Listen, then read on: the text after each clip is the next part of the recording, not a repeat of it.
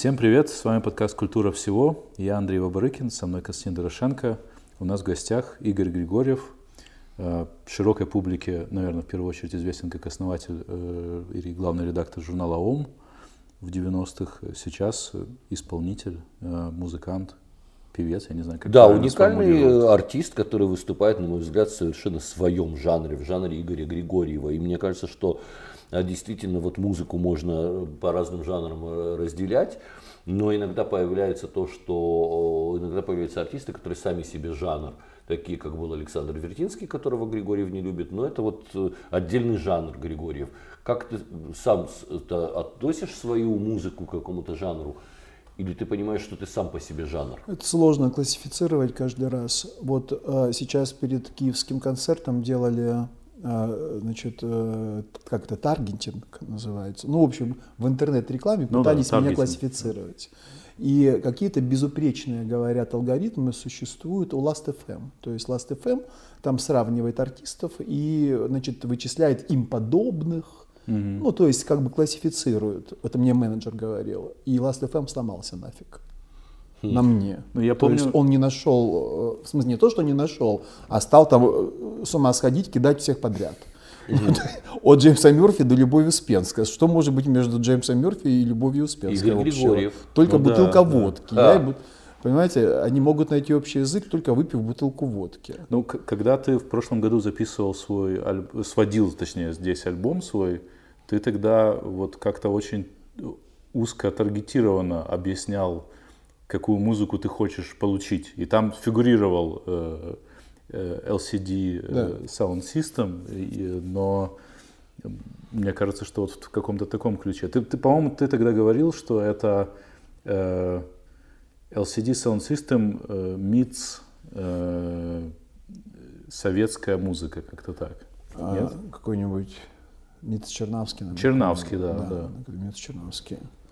Ну, наверное, представляете, это гибрид LCD Sound System и Черновецкий. Но ты же во всем такой эгоцентрик, понимаешь? Вот когда ты создавал ОМ, и ты говорил об этом в интервью неоднократно, что публикуется в журнале ОМ, тебя спрашивали, и ты говорил то, что интересно лично мне. Тогда действительно было такое время, советский человек только получил свободу, с этой свободой разобраться не мог, и к нему нужно было обращаться голосом Левитана, голосом ТАСС уполномочен сообщить, абсолютно в приказном тоне, что вот это круто, и советский человек с удовольствием на это реагировал. И ты так привык, по сути, мне кажется, так всю жизнь и жил в таком эгоцентризме, что ты для себя решал, что хорошо, что плохо, это декларировал, а вместе с тем это какой-то очень такой микс, постмодернистский. Твоих интересов, вкусов, взглядов и того, что в тебе мирится. Ну, видишь, наше поколение еще попало на этот стык, когда старое мешалось с новым. То есть, собственно говоря, больше такого поколения нет. Что поколение, которое после меня, которое 30-летнее нынешнее, они уже на отторжении старого росли, да. Вот, нынешнее действующее, молодое, подрастающее поколение, и видите, как я им сказал, действующее, я считаю, что они есть, по крайней мере, в России они выходят на улицы. Это 20-летние. Они бесстрашно выходят на улицы. Я вам скажу, что я случайно прошелся, когда были протесты, стали робокопы эти, которые, вы знаете, это страшно. Вот просто даже видишь, и когда они стоят, их называют космонавтами, ОМОНовцы, когда они стоят в черных шлемах, это просто даже смотреть на них страшно. Эти, я смотрю, с рюкзаками фигачат, офигенные растут, вот просто офигенные, бесстрашные, совершенно офигенные ребята. Чему говорили, что я про них вспомнил, что наше поколение. Микс. А вот наше поколение как раз-таки хватало старое и приспосабливалось к новому. И, не знаю, по-прежнему приспосабливается.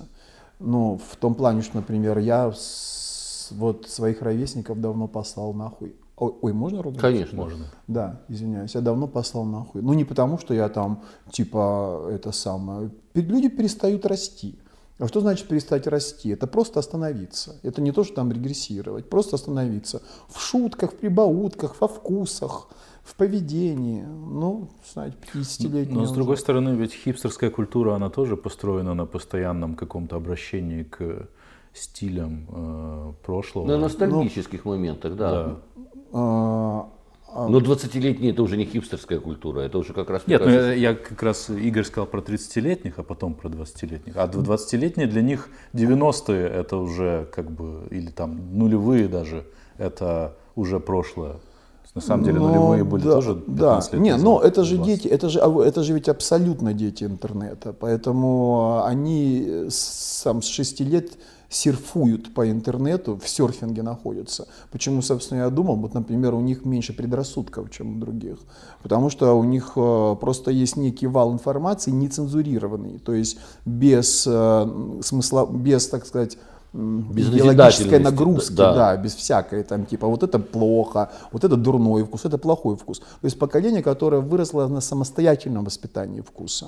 То есть, и мне они этим очень нравятся.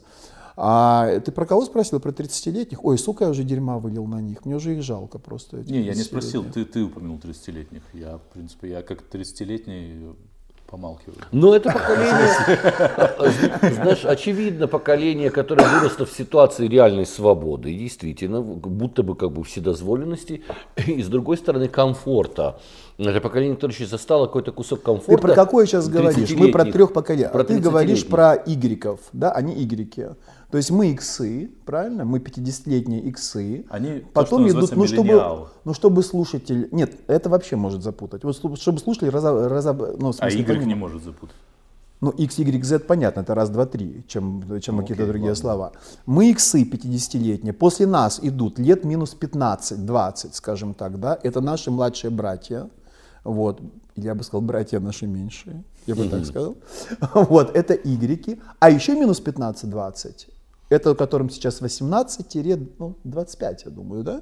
Вот, это Z. Ну все, алфавит заканчивается. Да. Так вот, возвращаясь к поколению Y, это люди, которые, с одной стороны, имели полную будто бы свободу, с другой стороны, имели комфорт. И они за этот комфорт зацепились. Они ужасно, на самом деле, нерешительны. Они боятся утратить комфорт. Он оказался для них суперценностью.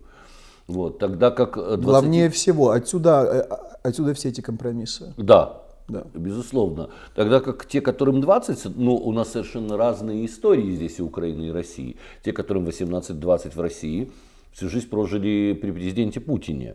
И как-то, ну, а при этом у них действительно открыт интернет, так или иначе, они видят, насколько мир разнообразен, и им кажется, что это, ну, это странно, и как бы они не принимают это как нормальную ситуацию. Я думаю, что это одна из основных причин их протестных настроений. Ну и насчет комфорта, на самом деле, человек, рожденный в нулевые, мне кажется, в большем комфорте пребывал все-таки, чем...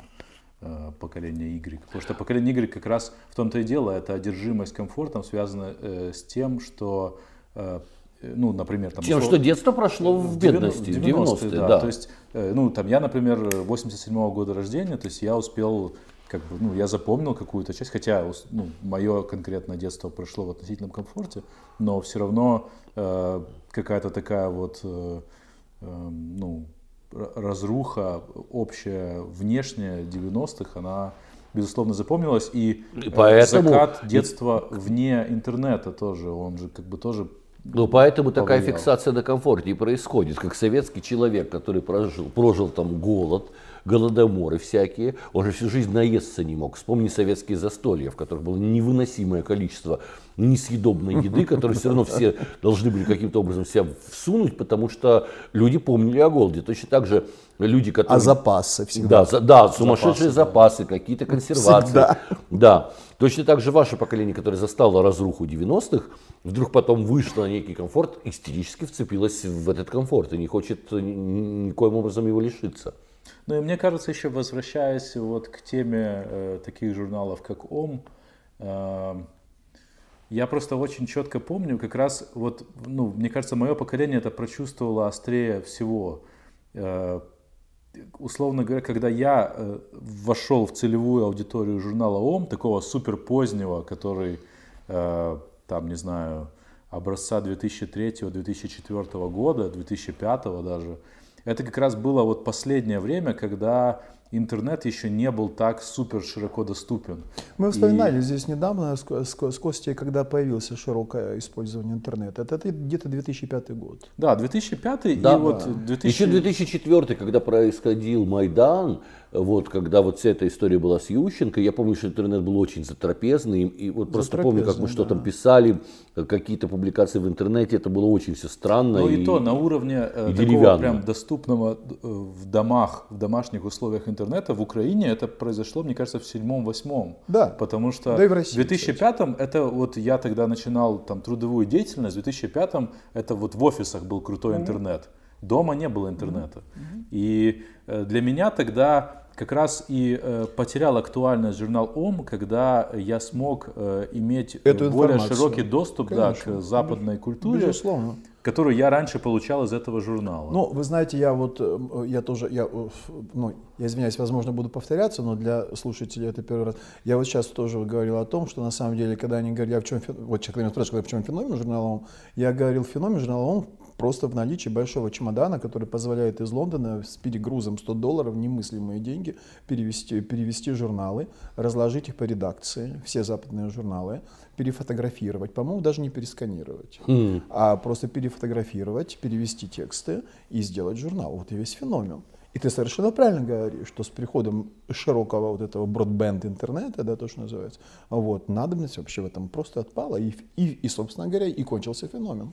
Ну вот, и если это проецировать на поколение, которое как раз формировалось на этом сломе до бродбенд интернета и после бродбенд интернета, то мне кажется, что это и повлияло в первую очередь, это и было открытием тех самых, условного железного занавеса, который наконец-то тогда фактически открылся. Да. Потому что, и поэтому мы и вцепились зубами в этот комфорт, в вот эти вот там высмеянные в бойцовском клубе квартиры, сделанные по разворотам каталогов Икея. Материально. Потому что наконец-то появился как бы доступ к этому образу жизни, а до этого его не было. Ну, вот, на самом деле, да. То есть можно рассказать, что он был некой предтечей всего этого, да. А по-хорошему, да, вот с открытием интернета. У меня есть несколько, довольно много старых выпусков журнала ОМ из 90-х. И я помню, что я офигевал, когда открывал, и там, раздел с одеждой, и там, типа, номер 96-го года, где пиджак стоит... типа $300. И ты понимаешь, что $300 в 96-м году, наверное, это были какие-то запредельные просто деньги. А там это как бы такой casual look, то есть... Я сейчас недавно по Москве гулял по Столешникову, смотрю магазин «Джамилька». Думаю, господи, неужели еще жив? Это была первая компания, которая привозила вещи. Представляете, у них еще, оказывается, есть магазин. Но кому они привозили? Они же привозили вещи вот так называемым новым русским, у которых были бабки. То есть ворам, бандитам и так далее. Естественно, больше других вещей не было. Где ты мог взять какого-нибудь там, нормальный casual, тишот, свитер. У нас был такой магазин, который назывался «Правый пассаж». Вот, и он принадлежал супруги Черновецкого, Алине Айвазовой. И там тоже были какие-то совершенно невероятные вещи. И это была просто киевская истерика. Что, может, не всегда, может, вообще даже раз в жизни, например, на свадьбу или на что-то нужно купить только в «Правых пассажа» какую-то невероятную вещь за вот эти $200-300. Это было целое событие, конечно. Но видишь, у нас, к сожалению, не продержался так долго. Да, я думаю, что вот сейчас Андрей сказал очень интересную мысль, я о ней не думал, что на самом деле, по сути дела, открытие железного занавеса произошло где-то в середине 2000-х годов. 2000-х годов. То есть это все тогда было, что такое смешно? На нашу страну самый большой тираж журнала был 100 тысяч. Это же смешно. Причем же не было, как сказать, репостов, шеров. Не было таких понятий. Один купил и расширил, да? Такого же не было понятия. Это же смешно. Вот, поэтому что такое 100 тысяч? Нет, конечно, это волна, которая ударила по некому авангарду молодежи. Грубо говоря, какому-нибудь молодому Кириллу Серебренникову, который жил в Ростове-на-Дону и ставил в молодежном театре там штуки. И потом, когда он уже приехал в Москву, когда мы первый раз увидели, он чуть ли не упал вообще, как будто Ивана в «Явление Христа», понимаете, это была картина. Вот. То есть он настолько был благодарен, он говорил, что это единственное, луч света, отдушина, и так далее. Но это же единицы были. А по-хорошему, конечно, для молодежи, я думаю, что там, да, это мысль интересная. И вы в эти цацки вцепились. Но не вы, Андрей, а ваши... Да. Смотри, вы, что... И вы в эти цацки вцепились. У каждого свои цацки. Что еще произошло? Мы должны это зафиксировать. Это, кстати, интересная мысль, да. Интересная и правильная, но...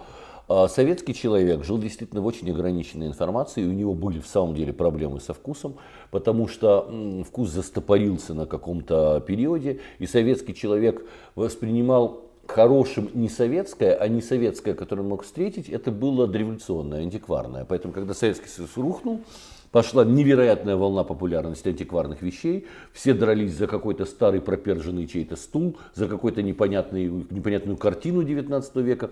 И люди просто не понимали, что старое не обязательно хорошее. Среди всего того, что осталось нам от 19 и начала 20 века, много фуфла на самом деле. Только со временем люди перестроились на то, что современное может быть хорошим. И вот это как раз тот момент, который происходит с появлением интернета, с появлением более широкой информации. Перестали рыться только в старом барахле, вот, и поняли, что ага, еще может быть что-то современное хорошее. Но проблема какая осталась? Советский человек себя не любил, он себя не уважал, он не доверял своему вкусу, он его не имел и не имел выбора. И это сейчас проблема огромная для того же современного украинца. Современный украинец не любит свое на самом деле. И это, если мы посмотрим, поедем просто в украинскую деревню, переедем границу и посмотрим на деревню румынскую и деревню польскую. В Польше и в Румынии мы увидим, что люди остаются собой. Полякам нравится быть поляками, румынам нравится быть румынами. У меня вот был такой опыт, когда я в этом году был в гостях у Петра Медянки, украинского поэта замечательного. Его село, в котором он живет, Широкий Луг, находится как раз на границе с Румынией. Эти села в свое время там, по линии Кирзона просто разделили линии, вот одно село распалось на два. Заезжаешь на территорию Румынии, видишь резные ворота, архитектуру, которая не поддерживает такую румынскую, которая у них была. Они хотят продолжать строить румынские дома. Ты видишь этих румынских крестьянок в приталенных юбках по колено, и 90 лет будет, но у них будет приталенная юбка по колено, и вышитые рубашки. В селе ходят в вышитых сорочках, а не в городе, как у нас на празднике. Они остались с собой, они это любят, и на этом этим гордятся и кичатся. К ним приезжают туристы. Приезжаешь в украинское село, и ты видишь, что люди демонстрируют не то, что они умеют сделать, а то, что они могут купить.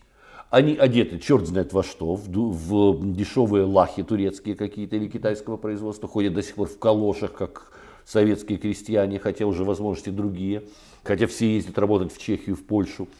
И строят дома, они забыли про все ремесла, никакой деревянной резьбы, ничего того, что может производить село. Оно это все отторгает, отрицает, они закупают какие-то металлические кошмарные ворота, что-то такое, чем они демонстрируют, что деньги у них есть. Деньги есть купить что-то где-то произведенное. Вот эта проблема остается, что мы, хоть и перестали быть советскими людьми, ну как вот...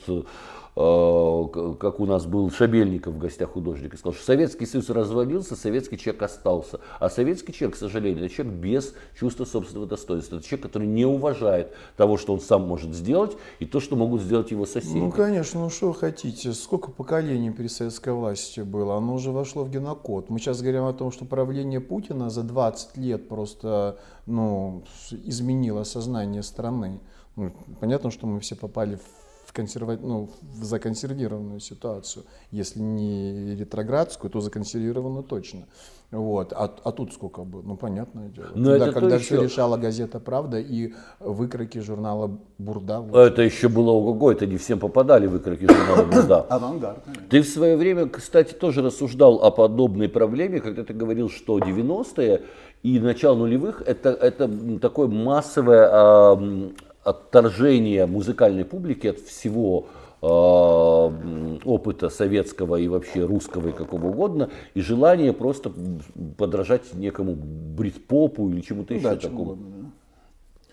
Да, говорил, и чего. Но просто насколько сейчас эта ситуация, изменилась ли она вот, в России? У кого? В той же музыке современной. Российской, украинской. У тебя. Слушайте, вообще российская поп-музыка не такая уж плохая. Если вот я что-то как-то так полистал. Вот, ну а что, российская поп-музыка теперь подражает рэпу и хип-хопу. не возвращаясь. Ой, ну это не музыка. Своему. Ну вот рэп, тогда? Русский рэп это не музыка. Хорошо, а что тогда? Ну это социальный месседж. Вот. И как это, как вот при моей молодости это был рок. Там Петербургская рок-лаборатория, перемен мы ждем перемены и прочие немытые. Ну и как все подражательное, в общем-то, достаточно вот, это просто тогда был язык улицы, была гитара, а сейчас язык улицы биток. Биток, который можно скачать. Сантехник, молодой сантехник почистил трубы, канализацию, вот, пришел домой, скачал биток, бросил в контакт быстренько все. Это их сейчас их язык, это просто язык улицы. Я, кстати, я не отношу это к музыкальному явлению. Когда ты говоришь, что российская современная музыка неплоха, что ты имеешь в виду? Качество хорошее. Сейчас кого хорошее. Тогда, вот если не этого битка? Да нет, но есть же прекрасное, там какой-нибудь, ты хочешь прям примеры? Ну да. Но ты их не знаешь. Что-то. Ну не знаю, но слушатели наши могут знать. Ну я не знаю, ну Данила Шейк, правда он в Киеве живет, но неважно, нравится мне, ну какие-нибудь там. Это группа «Мы»? Да, группа «Мы», да, но он просто великолепнейший музыкант, он давно уже в Киеве живет и женился уже даже, он настолько жил, что даже женился. Он в Израиле жил, по-моему, раньше. Вот он женился сначала в Израиле, потом переехал в Киев, женился в Киеве, он, так сказать, он как раз табета приезжает в город, женится и остается, ну, чтобы пожить. Нормально. Вот, чтобы нормально пожить, да. Но он блестящий музыкант, ему 23-24 года, это просто реальный музыкант, большой музыкант. Музыкант, который... есть такие? Нет, есть такие. Ну, какой-нибудь Антоха, МС, ну, просто чудесно. То есть там... Да нет, много можно вспомнить, на самом деле. Черт побери. У меня целый список есть, кого я люблю, потому что я их периодически в своих соцсетях подхваливаю. Ну, чтобы не гавкать все время, жестоко нагавкался и, так сказать, говна навалил, что хочется немножко разбавить. Поэтому я составил список, кто мне нравится. И там, ну, групп 20 на недействующих, которые мне прям интересно. Там, не знаю, обе-две, Куджавто. Ну, есть много. И насколько они очень качественные, очень хорошо звучат. Насколько они известны. Ну, это миллионные просмотры. Да. Это миллионные просмотры в Ютубе. Да. Не накрученные, нет. Да, вот это интересная, конечно, мысль, которую я никогда не думал. Поэтому вы схватились за тряпки, да? Игреки. Ну, наверное, да. За тряпки, девайсы, заебошить лук, да? Посудомоечные машины. Look at me, да? Look at me, главный орган. Заебошить лук. Вот из-за того, что... Look at me все уже свернулся. Ну нет, но тогда, когда вот ну, вы, тогда, когда, да. Когда ты говоришь, как раз вот середина 2000-х. Ну, это, в принципе, объяснимо. Это, в принципе, объяснимо. А главное, что стали все привозить, имеется в виду тряпки, девайсы и прочее, недорого. Икея вошла на все рынки. Зара вошла в всю. H&M, да. Совершенно верно. Вот в чем дело. Вы понимаете, это Топ-шоп был большим событием везде. Топ-шоп, да. Топ-шоп. Да. А эти игреки, господи, зеды, да? А эти зеды. Они совсем уже там в виртуальной реальности. Да, но для них на самом деле все... А вот, кстати, это... почему? Вот интересно, не думал. Для них вот этот вопрос заебошивания лука вообще не стоит. Но я нет, смотрю. Стоит. Они вообще не модничают. Стоит. Для них, ну, я вот смотрю на них. Для них вопрос так... просто другого лука. Для них вопрос заебошивания виртуального лука стоит гораздо острее. Потому что вот эти вот все супер успешные компьютерные игры, да. Современные онлайн, они заточены, они зарабатывают миллиарды долларов с того, что ты можешь, ну, имеешь возможность купить какую-то интересную там палку или какую-то одежду виртуальную для своего персонажа, которая не несет в себе никакого преимущества для игры, а только отличает тебя от других. Ага. Потому что на самом деле это тот же лук виртуальный, просто он виртуальный, а не офлайновый. А если человек не геймер, ты, мне кажется, говоришь о субкультуре какой-то только. Ну это довольно большой кусок. По крайней мере, я наблюдаю за ними. Ну, во-первых, у меня музыканты сейчас 25-летние где-то. Вот, наблюдаю за ними. Ну и вообще мне с ними интереснее, чем с теми, у кого цифра наоборот. Если человек не геймер, сказать, он понимаете, у меня 52-25, это такая, сказать, цифра палиндром, да, я ее резко разрубил посередине и первую часть просто слил в унитаз, ну, которая 52, оставил 25. Но, знаешь, в Америку ты ездил, открыв американскую визу в Киеве, кстати, да. Потому что это сейчас для русских приличных людей легче, чем в России. Для всех. Да, ты ездил от не к 25-летнему, ты ездил к пожилому музыкальному мэтру, и это совсем другая история. Да не, ну это ну, что, мы говорим о разных вещах. Да, а это в тебе, значит, все-таки совмещается общение с реальным вот таким стариком. Значит, не все старики плохие должны быть отправлены куда-то. Ты говоришь о Юрии Саныче Чернавском. Ну, слушай, это великий дядька на самом деле. Просто я жил у него месяц, и я считаю, что за каждый час пребывания рядом с Чернавским нужно как за мастер-класс деньги, в смысле, ему снимать. То есть ты настолько учишься и профессии, и жизни, и отношению, и всем. Но это нет. Это he is an exception. Абсолютно exception. Ты снова шел на самом деле за своей прихотью. Ты открыл для себя Чернавского с его действительно очень странной, очень непонятной для советского времени музыкой. И до сих пор она для современности непонятна. Она непонятна до сих пор. За исключением его так называемых золотых хитов. «Спит придорожная трава», что там, «И камни мчатся к океану, по рельсу поезда, поэтому снятся острова и удивительные страны». Какая еще поэзия была, черт побери, блестящая же, да? Дербенев, кстати, он написал все эти песни с Дербеневым. Дербенев великий просто. «Сирена», там, да, «Белая дверь». Вся остальная его музыка и до сих пор странная. «Автоматический комплект», «Банановые острова», естественно, культовые, которые до сих пор сложно слушать. Ну, это великое исключение, которое... Вот, исключение. Величайшее. Исключение. Ты и представители нашего поколения, я в том числе, мы заточены на исключительное, на эксклюзивное, на странное, на непохожее, на уникальное. Сейчас очень мало кто может разделить это мнение. Сейчас людям не интересно уникальное, людям интересно качественное и понятное. Вот ты занимался в свое время как концертный директор концертами Агузаровой. Ты понимаешь, что сейчас такой феномен, как Агузарова, я думаю, не прозвучит бы нигде. Даже Эми Уайнхаус уже была слишком для всех экстравагантна, при том, что она совершенно в каноне находилась. Но я на самом деле так никогда не считал. Я считаю, что если бы у Агузаровой в голове обратно сложился пазл, ну то есть если был бы такой откат, как в «Тайм-машине», там, не знаю, откатить к версии 1900, там, да, не знаю, какого, 89-го года, скажем, да, потому что мы с ней познакомились в 87-м, но она уже немножко куковала, но еще, ну, в смысле, это было хорошо для сцены. Что ты ржешь? Вот, это, куковал, ну, да. Нет, ну, артист должен быть куку немного, иначе он не артист, он корова. Понимаешь, что ты просто не интересен никому. Вот я, ой, господи, извиняюсь. Так вот, если бы, конечно, откатить, как в «Тайм-машине», до версии 87, я тебя уверяю, что она собрала бы условно олимпийский. Кстати, олимпийские в Москве развалили, знаете? Уже но никто не соберет его теперь. Уже его все. Теперь не мерило. Мне интересно, кто закрыл вообще, это же целая эпоха. Да? Я соберу олимпийский, да? Артист говорил. Что с ним сделалось? С экскаваторами снесли. Будут что-то новое строить, но просто никто даже не заметил, что исчез это, понимаете, храм популярной нашей с вами советской популярной музыки.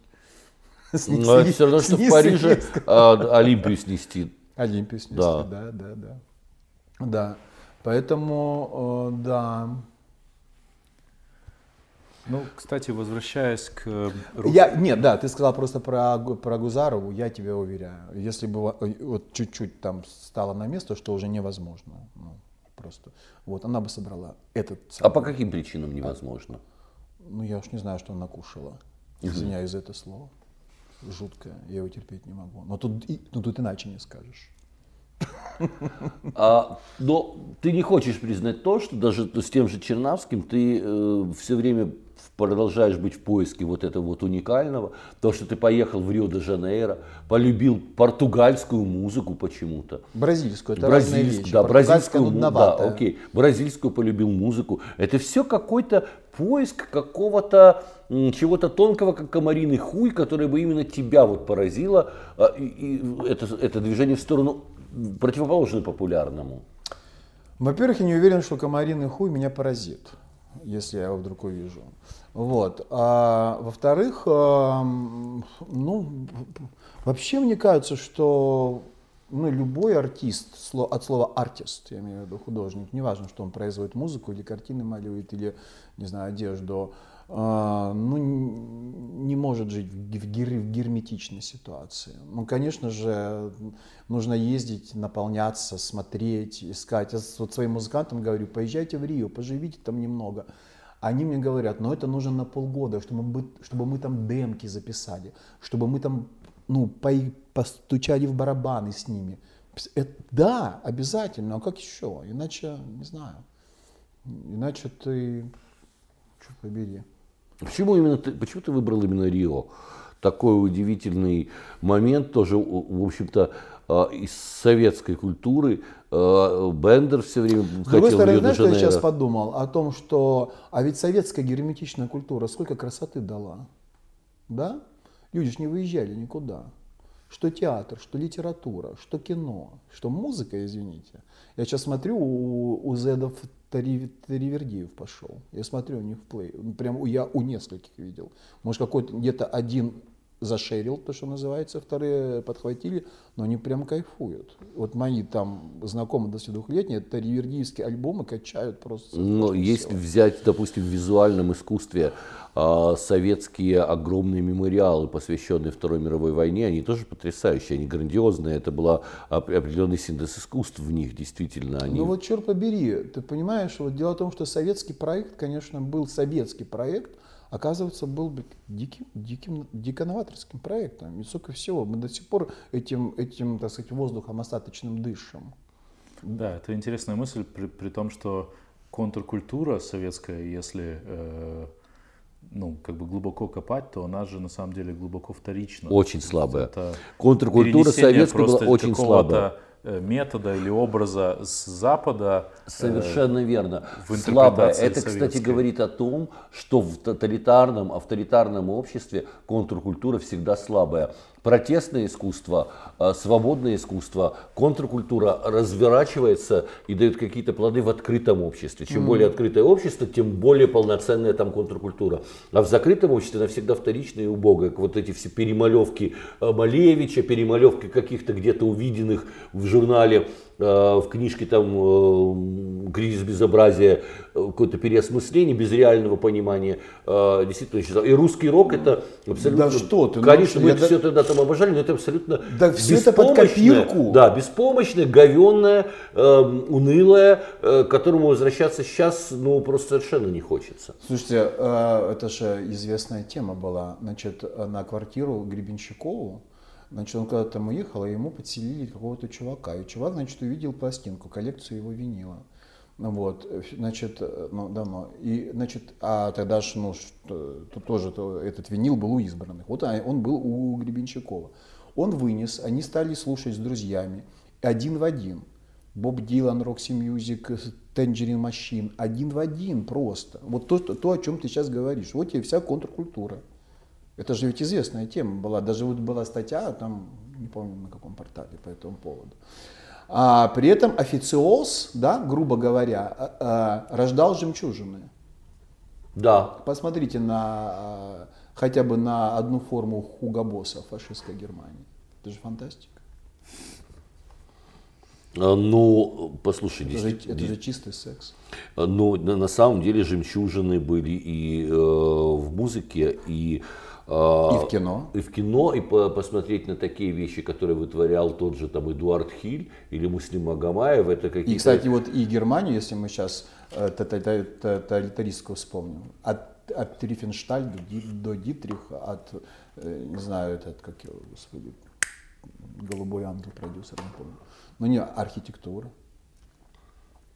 Интересно, кстати. Интересно. Как советская... наследие отражается в музыке Григорьева? Ну, мы, конечно, мы часть этого. Ну, что-то. Ну, мы любим мелодию. Ну, и мы, я имею в виду, наше поколение. Например, мы больше заточены на мелодизм, нежели на грув. Грув не так важен уже. Сейчас, например, новое поколение больше за грув, за барабаны. Ну, а кто нам целевая аудитория? А нам важно плакать было. Ну, типа плакать условно. Ну, переживать. Кинуть рюмочку водки и песню затянуть. Да? Кто целевая аудитория этого? У меня? Да. Не знаю.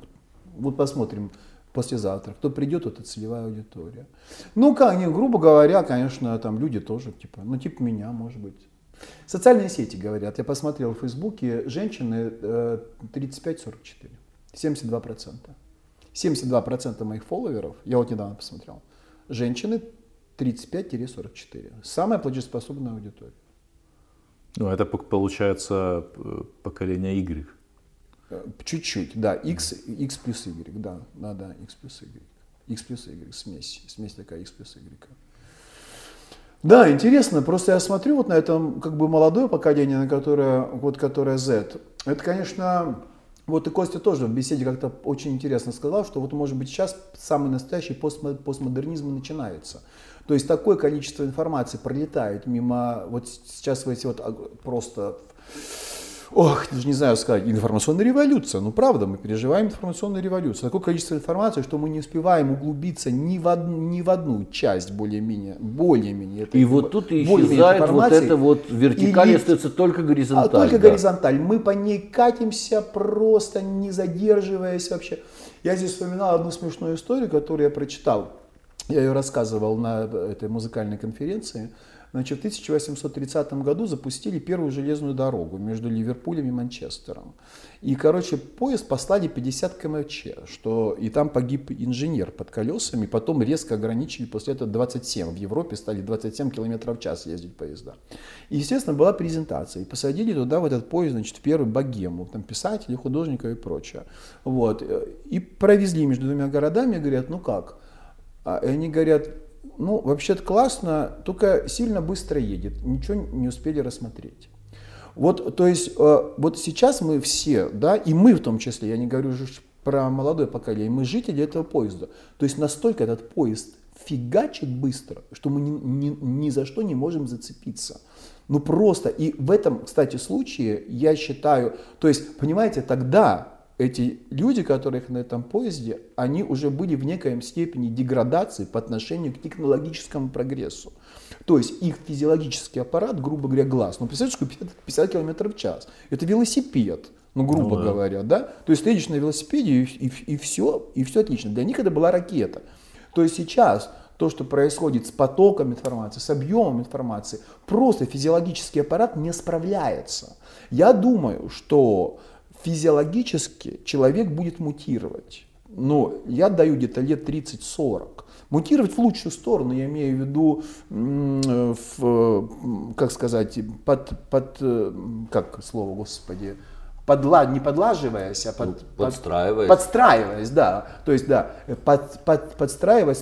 под то безумие, которое началось на наших глазах.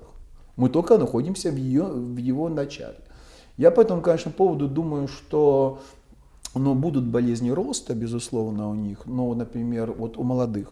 Первое, что я наблюдаю, они совершенно не задействуют мозги никоим образом. То есть, грубо говоря, не то, что там калькулятор как бы отбросил необходимость считать что-то, да? Вот, навигаторы запоминать маршрут. Я езжу на машине по одному и тому же маршруту 20 лет. Отключи по навигатору.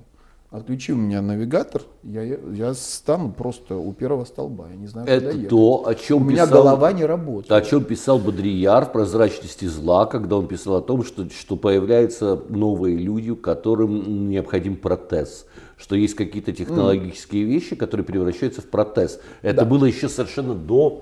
массового развития гаджетов и тем более телефонов, что действительно заставляет задуматься о том, что Бодрийяр, которого мы якобы уже пережили, постмодернизм, который мы якобы пережили, какой-то придуманный метамодернизм, он только сейчас действительно начинает разворачиваться. Потому это что очень интересное наблюдение. Мы теперь все с протезами, мы не можем жить без протезов. Ни в коем случае. Это элементарная вещь. Однажды в Киеве у меня разрядился телефон. Хана. И это было в каком-то непонятном районе. Да. И все невозможно. Мне просто пришлось пол Киева пройти пешком, потому что невозможно остановить машину. Нет, невозможно. Это было раньше. Нет. А тебя просто видят тебе кого-то сумасшедшего. Сумасшедший, да. И это было холодно, это было очень неприятно, потому что без телефона ты абсолютно потерянный человек. Учитывая то, что сейчас еще и PayPass, у тебя еще и карточка в телефоне, которой ты можешь расплатиться, все, реальный протез. Да, то есть это, и это тоже произошло не так давно. Вот я думаю, что когда они... и Apple Pay этот, последние вот это уже было, да, несколько лет, то есть произошло на наших глазах. Мы даже не понимаем, что это очень хорошее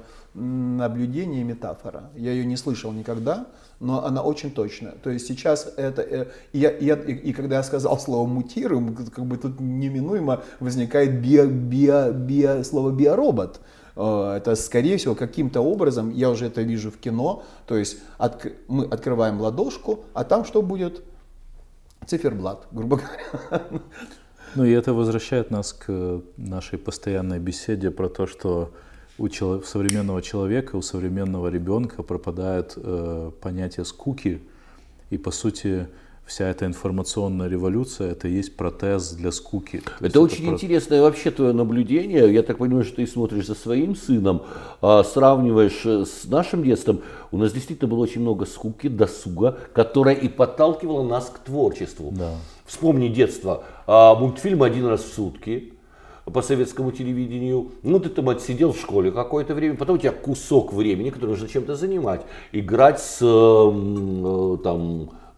сверстниками, самому шить, лепить из пластилина, не знаю, поджигать что-то спичками. То есть вот это количество скуки и двигало нас к творчеству. Абсолютно, потому что скука — это среда, которая порождает рефлексию, а рефлексия порождает, естественно, творчество. Вот. А у них это очень, да, у них нет места для рефлексии вообще. У меня знакомый, у него дочки, две дочки, но это просто, чтобы они могут часами в углу с айфоном что-то там ковыряться. Или с iPad'ом часами.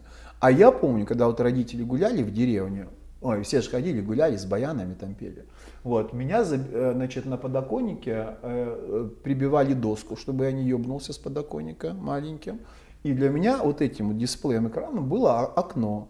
И вот я мог целый день зырить в окно. О, корова прошла, там собачка там прошла. Курочка. Я головой вертел на шее. Вот для меня будет. Можете представить, сколько у меня было вообще возможностей для подумать? У этих нет, эти заняты, да, это очень интересно. Ну и момент фантазии, понимаешь, когда тебе делать нехер, ты сидишь и придумываешь, и представляешь себя там королем, плейбоем, не знаю, что хочешь, безусловно, фантазии. Да. А здесь уже на время на фантазии нет никакого, потому что ты все время нажимаешь на кнопки, надоело на другую. Абсолютно. И да. Правда непонятно, что из этого произойдет. Но предсказать совершенно этого не можем. Не можем. Я совершенно уверен, что все мы, и включая Андрея, живем в обществе, которое постоянно будет нам дискомфортно и непредсказуемо. Его будут понимать только те дети, которые уже рождаются с планшетом в руках фактически. Да, но при этом у них нет скуки, нет рефлексии, но из-за того, что как бы на кончиках пальцев находится этот инструмент, эти инструменты множественные для создания чего-либо, то они при этом все равно пребывают в постоянном творчестве.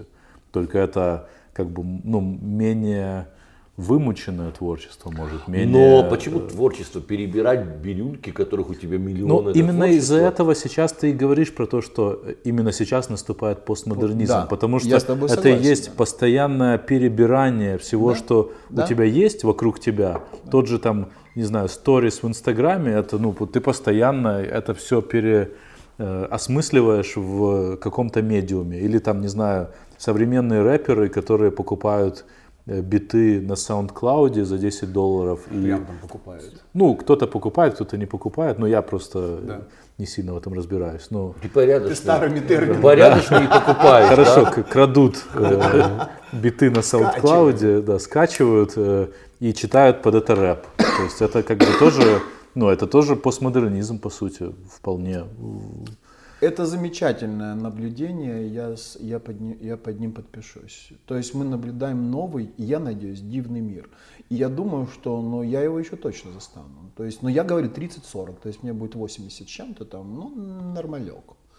С учетом нынешних технологий детоксов и, омолаживания, доживем, посмотрим. Я тоже очень верю в технологии. Я понимаю, что когда говорят, что конечно, клонировать собственную печень смогут только очень богатые люди.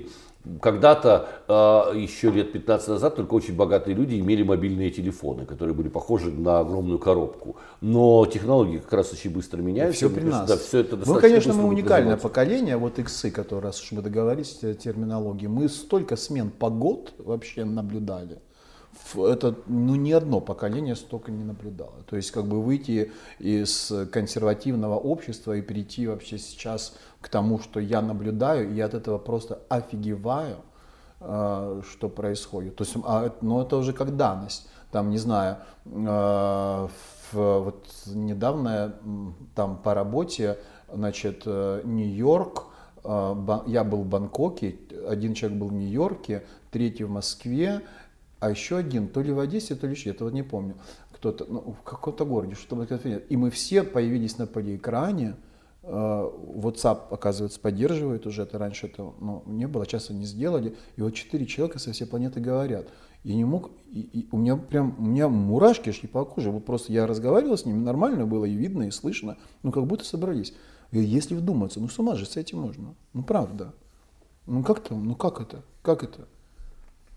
А лететь в самолете на облаке, сейчас уже и интернет, и ты, ну, это, ну, просто мы не одупляем до конца, что происходит с нами.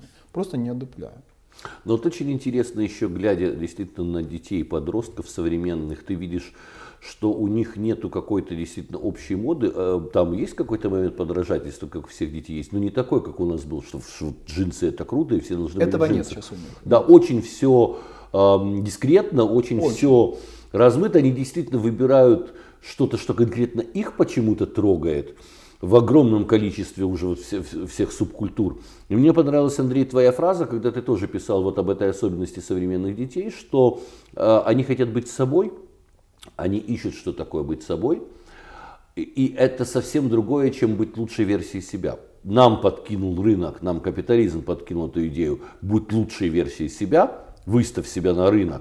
А эти люди уже не хотят быть лучшей версией себя, они хотят быть ровно собой, интересоваться ровно тем, что их интересует. Ну да, это провели опрос среди этих детей, и у них у всех... им предложили придумать месседж их поколения. И самая популярная версия — это «будь собой». То есть это, ну, какие-то вариации этого утверждения. Ну, просто интересно, что они в это вкладывают, но для этого у них сейчас куча возможностей есть, конечно. Какая, возвращаясь просто к проекту Григорьева, есть ли какая-то стратегия у того, что вы делаете сейчас? Стратегия с возрастом на самом деле сужается до правила «день прошел и офигенно». Да, как у Пушкина, день прошел и слава богу. И слава богу. Вот и вся стратегия. То есть концерт прошел, классно прошел, слава богу. А что там дальше будет? Ну, посмотрим. Будет следующий концерт. Когда? Похер. Завтра, через год.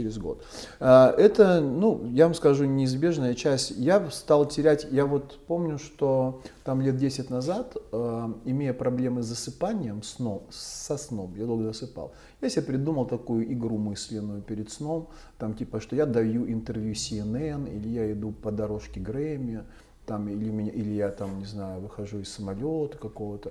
То есть у меня были какие-то такие аспирации, то есть, ну, думал и об этом. Потом они стали просто исчезать. Сейчас я вообще просто перестал об этом думать. Никакой стратегии. Стратегия это, мне кажется, у молодых. Должны быть там завоевать рынок, захватить мир и так далее. В моем возрасте вся стратегия... Я не к тому, что там, знаете, как вот это ни в коем случае, как говорят, ой, проснулся здоровый, ничего не болит, хорошо, идите в жопу, блядь. Понимаете, с этим. Вообще, кого болит? Ничего не болит. Это значит, если у тебя болит, значит, ты хуевую еду ешь, бухаешь, там еще что-то. Ничего не должно болеть. Ну, ты в Фейсбуке раздаешь много советов, как оставаться в форме? Да, ну, конечно, мне 53 года, я еще пацак, еще тот. Я не знаю, по 16 километров на острове, я живу на острове большую часть, вот, по 16 километров. А что за остров? Это маленький остров в Сиамском заливе, который не буду назвать, потому что все сбегутся туда. Угу. Да. На этом, я могу единственное сказать, что на этом острове собираются фанаты острова. Вы чувствуете красоту в этой, и вообще остроумность этой фразы? Фанаты не острова, а острого. Угу. Острой пищи. Все фанаты острова. Бывают фанаты, например, самоистязания. Тоже фанаты острова. А там и такие есть, кстати. Все фанаты острова собираются на моем острове. Вот так я вам скажу. Я 16 километров каждый день. Нет, все нормально, все прекрасно. Просто как-то, не знаю, ближе к потоку, к моменту начинаешь жить. Ну, просто если смотреть на твой, как бы на твою условную карьеру, то в ней было как бы несколько сменов медиумов. Вначале а можно это, было... это назвать вообще карьерой относительно Игоря? Да, я беру карьеру в кавычки. Да, я имею в виду творческий путь, условно говоря. Да, путь скорее личностный, индивидуальный, эксцентричный. И тоже, мне кажется, Игорь как раз опередил поколение свои, потому что он не строил карьеру, он прислушивался к себе. Он хотел быть собой, а не лучшей версией на продажу. Ну да, но вот был период журналистики, был период каких-то вот таких исканий, писательства какого-то. И довольно уже затяжной период музыки. 2010 года, наверное, или с какого? 2008-го? 10 лет в следующем году. То есть 10-го. 10-й получается, да. Но я отчитываю с момента релиза клипа «Сны мои весны».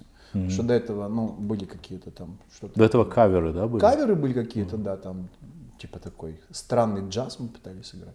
Вот, а вот на самом деле, когда пришло... то, что называется авторство, потому что автор, на самом деле, ну, если ты автор, ты уже бог. Ну, ты что-то создаешь. Ну, ладно, не бог, но проводник бога. Ну, окей, хорошо. Но это уже много. То есть я отчитываю то, что как бы музыка ко мне стала приходить, когда я стал ее сочинять. Ну, сочинять, опять же, кто-то это направил, я просто там намыкивал в диктофон или текстики писал. Там пришло «Сегодня я буду тебя любить подольше». Но мне кажется, это все какая-то бесконечная история своеволия, своенравия, которую можно с уальдовской историей сравнить, когда Игорь производит впечатление, и вот я говорил тоже с молодыми людьми, которые не понимают, как к этому относиться, и даже иногда пугают, что человек абсолютно уверен в том, что хорошо, что плохо для него, он не опирается ни на какие при этом авторитеты, это может быть совершенно необъяснимо для других, то есть это какая-то совершенно индивидуалистическая, такое англосаксонское индивидуалистическое отношение к миру и к себе. Ты про молодых сейчас говоришь? Я про тебя. Про меня? Ну, я на самом деле нахожу прекрасно общий язык с нынешними молодыми. Это да, но просто интересно, откуда все-таки такое может браться в человеке, родившемся в Советском Союзе. Когда, например, ты в один момент решил, что полезнее для волос мыть их без шампуня, просто водой, и в этом был уверен, и какое-то время это делал, и тебя ничто не могло убедить, что, там никакие советы, что это правильно, и с другой стороны ты не опирался на какие советы, почему это правильно. Как ты вообще в жизни принимаешь решение, что хорошо, что плохо для тебя, что правильно, что нет? Мне кажется, это люди, слишком уверенные в своей правоте, получают много пиздюлей от жизни. Вот, это, кстати, я думаю, что это какой-то путь, которым и можно со стороны, может быть, восхищаться, но на самом деле это, ну, такой тяжелый путь, когда ты не следуешь общепринятым канонам, а пытаешься найти, как ты часто говоришь, самого себя. Ну, он непростой, он тяжелый. Ну, ты согласен, что это твой путь, или ты не согласен? Ну, мой путь, да, конечно, да, мой путь. Я, конечно, себя в шутку называю себя человеком Ренессанса, нового Ренессанса. Не знаю, кого по этому поводу вспомнить. Может, какую-нибудь Ренату Литвинову, которая вот. Но сейчас вот эти вот дети тоже, они... Где-то была шутка, что заходит в бар, значит, что переходит, значит, заходит в ресторан, саунд-дизайнер, букинг-агент, еще кто-то, и заказывает столик на одного. Да? Вот. То есть... Ну, мне кажется, что это, ну, мы были одними из первых в этом плане. Ну, та же вот Рената, давайте на нее посмотрим. Для меня она в первую очередь писатель, блестящий, просто фантастический писатель. Вот, но она же тебе актриса, она же тебе режиссер. Вот, не знаю, может, она даже там рисует потихонечку себя дома. Ну, мы такие были первые, как еще можно, наверное, кого-то вспомнить. Я не знаю, я не думал про это, честно говоря. Ну, да, это нормальный подход эгоцентрика. Зачем думать о ком-то, когда интереснее подумать о себе? Не знаю. Но все равно, конечно... Ой, не знаю, я про себя ничего не знаю. Давайте про поколение. Хорошо, новое поколение в Украине. Ты же приезжаешь сюда каждый год, ты здесь работаешь с музыкальным материалом, тебе почему-то нравится именно здешняя среда, но не потому же, что здесь дешевле. Может, и в Беларусь бы было бы ездить, или там куда-нибудь еще. Что ты находишь в Украине, в украинской музыке современной? Да, но насколько я понимаю, прошлый твой приезд неудачно закончился. То есть ты здесь не достиг той цели, которую хотел. Тоже не могу об этом говорить, почему так произошло.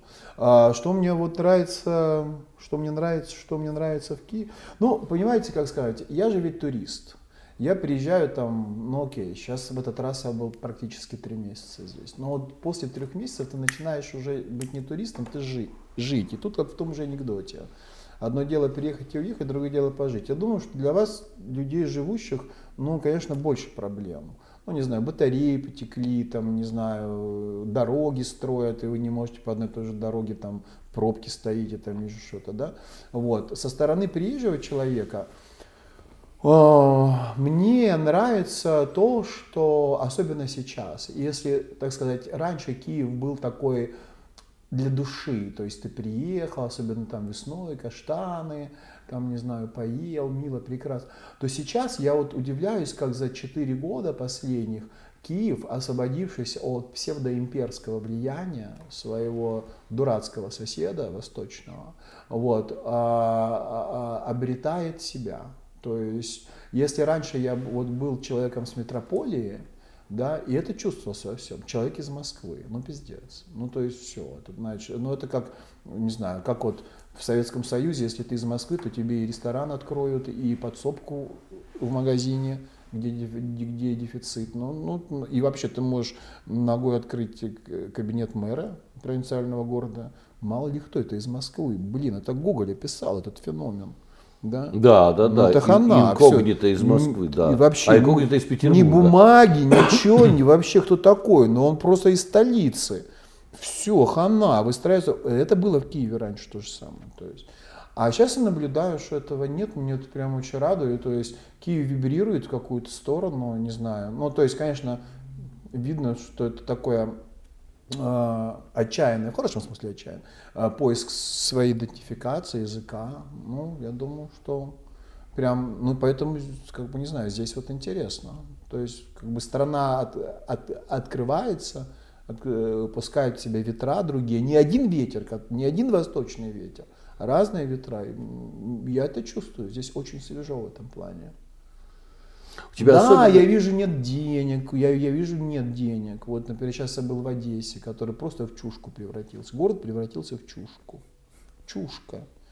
Мог бы быть Барселоной, стал Алуштой. Вот. И это почему? Потому что денег нет.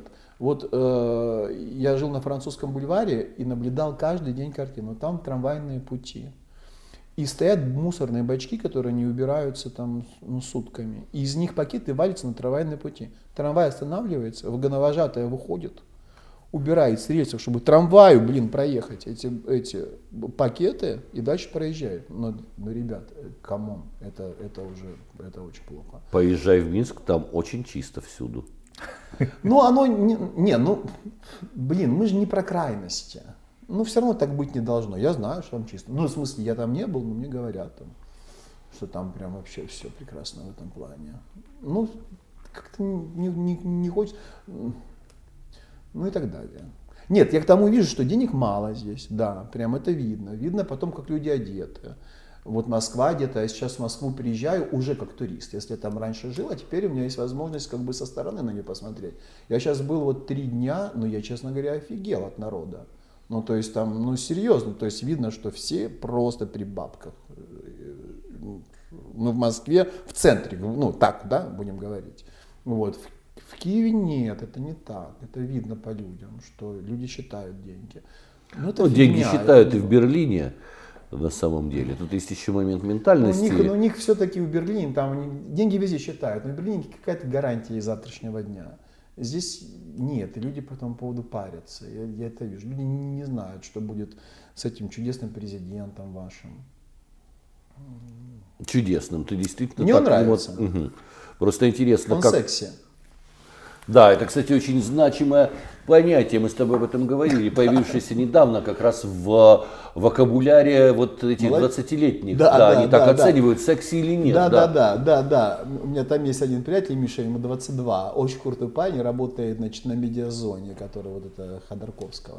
Вот. Ну, будем так говорить, продвинутый чел. Он мне говорит: Игорь, чувак, что-то, блядь, песня не алё. Я говорю: Миша, ну а что не так? Объясни мне, я исправлю. Ну, я их слушаю, ты понимаешь, да? Он говорит: not sexy. Не сексуально. Все, это приговор просто.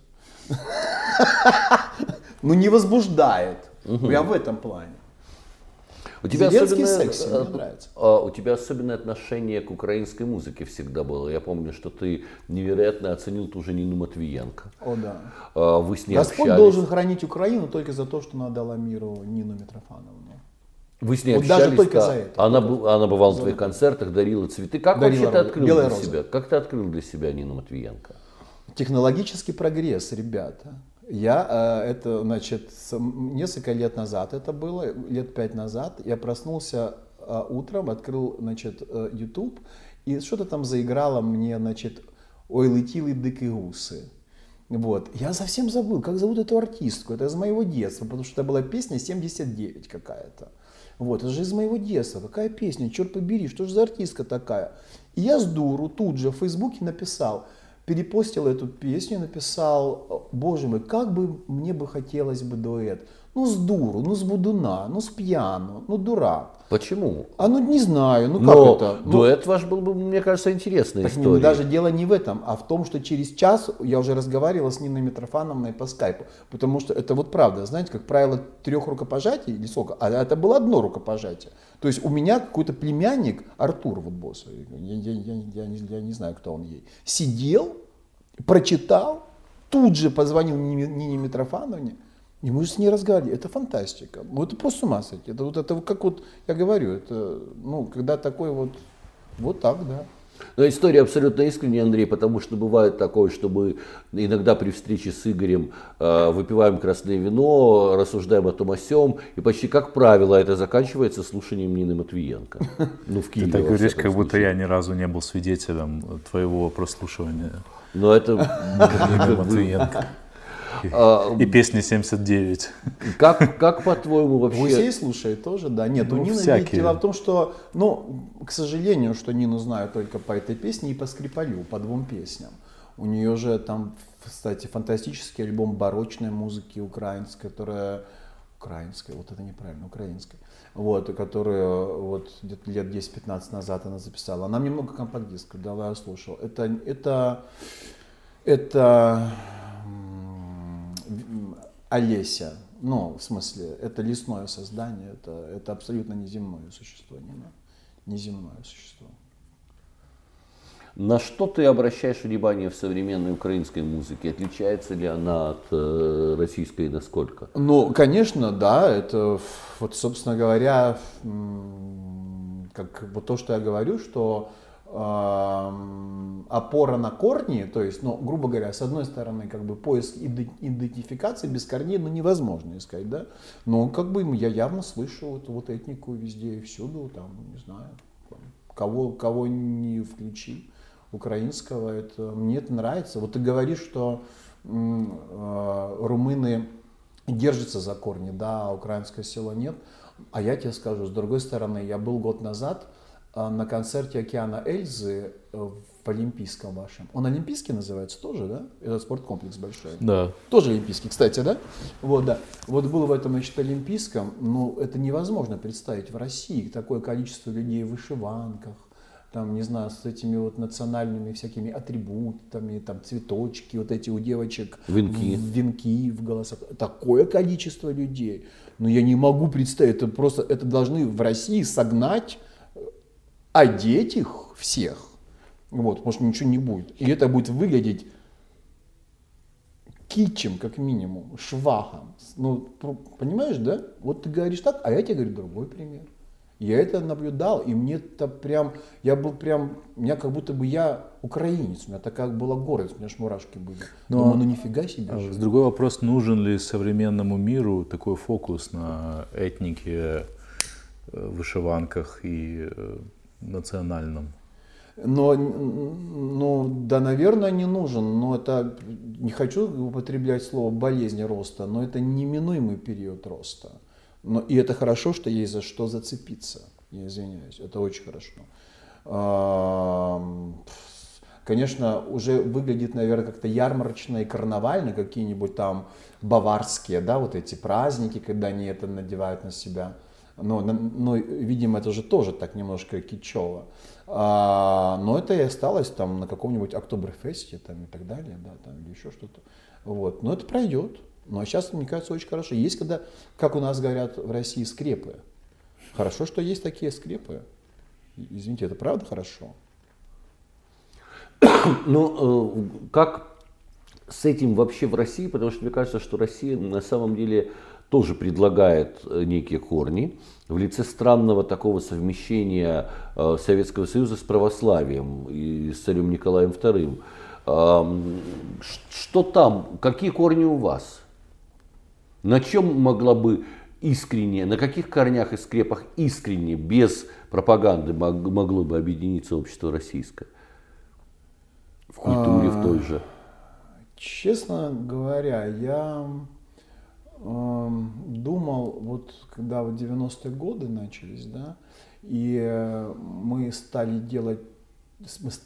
искать себя точно так же, как себя ищет сейчас Украина, отпущенная, потому что нас отпустили где-то в середине 90-х. То есть формально там что-то там была провозглашена перестройка в 87 году, но докатилось все до середины 90-х. То же, как и с интернетом. На самом деле докатилось чего же. Мы тогда думали, что мы построим какую-то новую интересную страну, то есть не отрываясь от традиции, от условного Микаэля Таривердиева и всего лучшего, что было сделано. Но потом что-то пошло не так. Хьюстон, у нас проблемы, да, возникли, то есть что-то в этом полете сломалось. Сломалось, понятно, когда. В декабре 1999 года, когда Борис Николаевич представил человека, которого в СУИ упоминать нельзя. Ну, сломалось, наверное, когда был дефолт. Да, на самом деле, когда дефолт произошел, да, 98 год, август, да. Но, а на самом деле все еще и жирная точка была поставлена. И все пошло не тем путем. Что сейчас? Я долго думал, и почему это место себе не нашел и не нахожу, и почему я уехал оттуда наконец. Меня все время холодильник держал. У меня в квартире стоял холодильник, который делал отличный crushed ice. Вот. И я думаю, ну я вот уеду, а где ж, кто же мне будет делать этот крашеный лед? Вот. Я смотрел на этот холодильник и все сидел и сидел там. И потом, значит, в один момент решился, холодильник ну просто выкинул из окна и уехал. Я сломался, честно говоря. Но ты до этого тоже долгие периоды не жил в России вообще? Я приезжал и уезжал, сейчас вообще уехал. Сейчас я больше, то есть я там больше жил и больше отъезжал. Сейчас я больше езжу и, в смысле, приезжаю. Ну, когда ты жил в Рио, ты приезжал в Россию тоже? Ну да, в Рио, да. Это была вот, это первая серьезная попытка уехать из страны, но это был отдых, скорее всего, после 98 года. Уже закончились 90-е, нужно было отдохнуть, я уехал в Прагу. Но это был, скорее всего, отдых. Потом я вернулся полон энергии и желание что-то продолжать делать. И в России был такой, мне кажется, на кремлевском уровне вектор.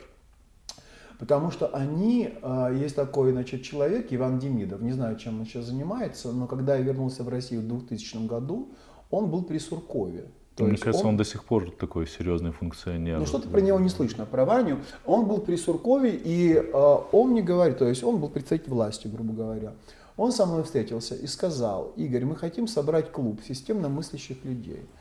Денег у нас у всех нормалек. Теперь мы хотим остаться в истории. Мы хотим, чтобы наши дети и внуки прочитали про нас в учебниках. И нам важно сделать что-то для этого. Я подумал, вот это круто. Вот это причина. Ну, то есть не вообще там что-то ради, а конкретно чувак хочет, чтобы его ребенок или там внук прочитал про деда. что он что-то классное сделал в этой стране. Это мотивация. Я им поверил. Это когда общественную палату создавали? Я вам скажу, когда это кончилось, это было за год. Кончилось это в одну ночь. Что произошло там, я не знаю. Я сижу в деревне у себя, и вдруг в ночных вестях диктор говорит: война, вот я клянусь, началась война. Блин, с Грузией. Угу. Россия начала воевать с Грузией. Какой это год был? 8-й. 8-й. Да. Значит, эти разговоры были в 2007 году, за год до. Вот. И в одну ночь я не понял, что произошло, но я почувствовал, что что-то произошло у них там в головах. После этого все полетело по пизде, как говорят. И то есть на самом деле, когда я вернулся из деревни в Москву, они объявили там, значит, такой клуб 2000 Россия 2040, что-то, или Россия 2014, что-то такое. То есть они серьезно думали о том, как они искали среди нас, среди нашего поколения, этих самых, как там, чикагских мальчиков или бостонских мальчиков, как они правильно называются, да? Чикагские. Чикагские, да. Они искали чикагских мальчиков. То есть людей с мозгами, системно мыслящих, вот, и думающих о чем-то. Это был водораздел. Вот я вам говорю, я не знаю, что произошло внутри этих стен. Все, после этого был взят курс на тотальную консервацию, на ограничение всех свобод. Все пошло вот по... Так а за этот год ты какую-то работу там сделал? То есть ты что-то обсуждал? Было два заседания на винзаводе с участием Суркова, всяких деятелей типа Чичваркина. Именно после этого Чичваркин уехал. Ну, то есть весь этот системно мыслящий клуб был просто разогнан к чертям собачьим. Их всех придавили. Мне давить нечего, потому что у меня нет активов никаких. То есть я в этом плане свободный человек. А те, у кого были активы, я их там видел, просто придавили и выгнали из страны. И именно в эту ночь что-то произошло. Он сошел с ума.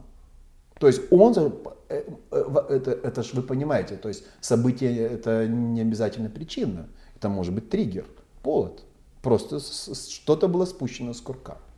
Кто-то это нам должен будет рассказать, но я это почувствовал. Бесконечная ловушка, я это почувствовал. Российская имперская ловушка. Собственно, реформы Столыпина закончились тоже идеей маленькой победоносной войны с Японией, которая фактически и стала тем, что запустила крах Российской империи. Вот эта мысль, мечта о том, что реформы нудные, непонятные, мы лучше заменим на маленькую победоносную войну, это же не первый раз Россия подрывается на этой истории.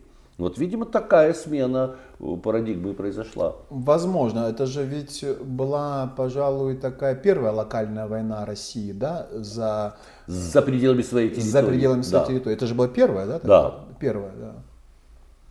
Ну или Молдавия была там. Это еще была постсоветская история с Молдавией какая-то. Это еще все-таки кусок советской истории, прецедент, конечно. Фактически крупный и серьезный, это был первый. То есть возможно, там была какая-то вялая такая оккупация советская, которая по-другому воспринималась. А первая внешняя война это была Грузия. Да.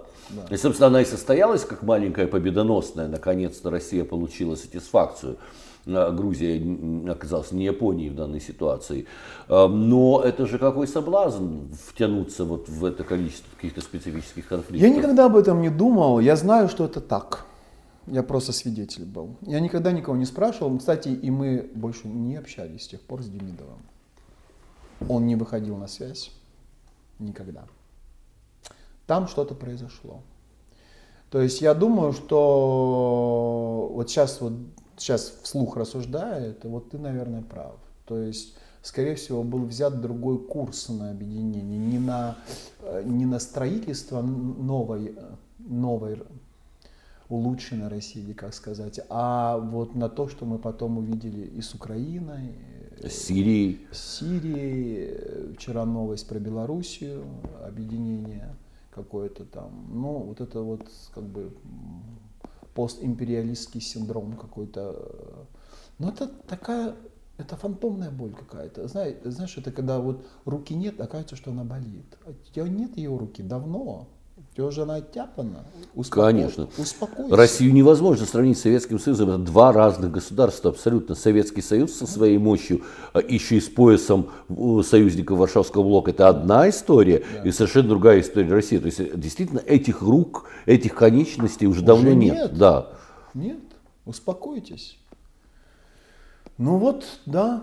Ну так, интересно. Сейчас я вспомнил об этом, самому интересному. Является ли в этом контексте музыка, которая представляет собой фьюжн LCD Sound System и Чернавского, таким вот фантомной болью?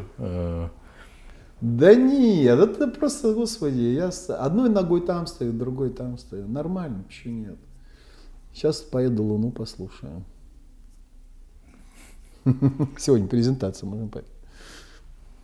Вот такая история, и не пессимистическая, и не оптимистическая, но подумать есть над чем всем нашим слушателям. Как всегда, непредсказуемый Игорь Григорьев, спасибо. Было интересно, да, несколько интересных мыслей мы сказали. Да. Будьте здоровы.